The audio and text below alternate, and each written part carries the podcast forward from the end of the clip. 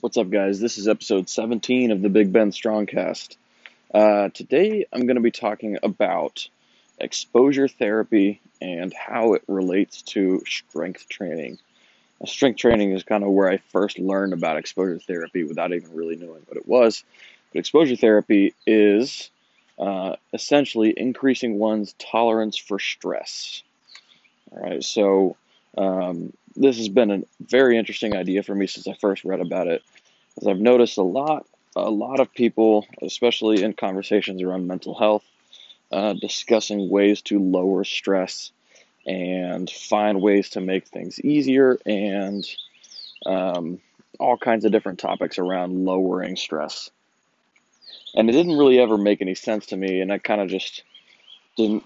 I don't didn't feel like I had any input on it um, because inherently one of the things that has stuck with me about strength training is the very basic beginners linear periodization model, which is essentially just add five pounds every week.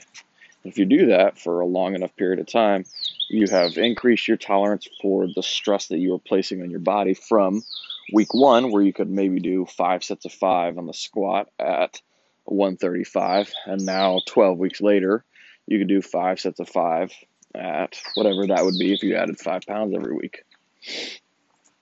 Um, so you know the this strength training, this linear periodization, is adding five pounds every week. That is exposure therapy at its greatest. This makes so much sense to me because it's such a small increase. Uh, it's such a small increase in stress that it's manageable. And I think where people get tripped up on this is they try and maybe apply this, but they just don't know how to make it work.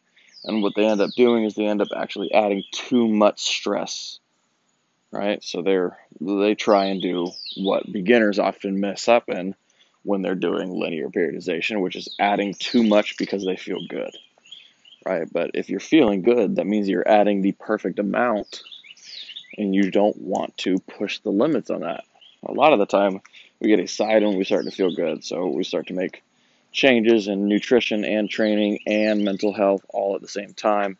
And that often can lead into um, just feeling over overstimulated and then a crash happens.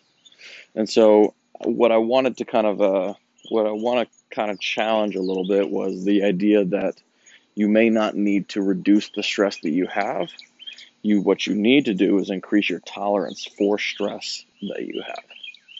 All right, so um, this one gets a little bit tricky because this isn't really just about strength training or the barbell or you know performance. This is about everything that you do.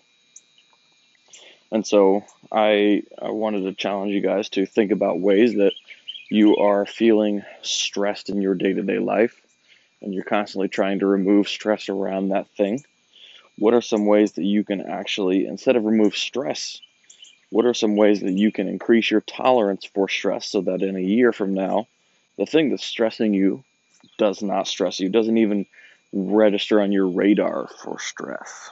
Right. If we are always on this path to reducing stress, reducing stress, reducing stress, then we become less capable humans over over a year, over two years, over five years you see this with you know a lot of a lot of people who uh, go down that path. They just can't seem to handle any sort of stress.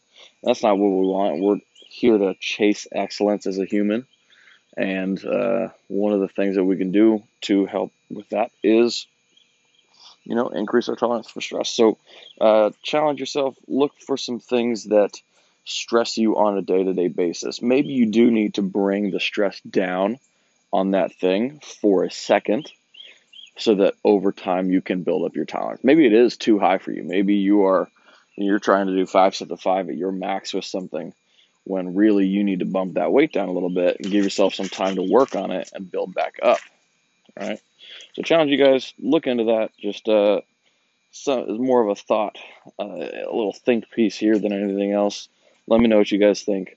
Uh, check out our website, www.bigbendsc.com, if you want to uh, try a free workout. Grab one of our ebooks. Uh, if you're interested in the new Ollie building program, two day a week template program with accessory work uh, built into it for anybody to put on top of whatever program they're doing. So if you just want to get a little bit, a uh, little bit healthier with your training, or if you just want to get a little bit more jacked, then this is a good program for you guys. All right, hit me up on Instagram at Big Bend Strength and Conditioning, and YouTube and Twitter at Big Bend Strength. Uh, I'll catch you guys later.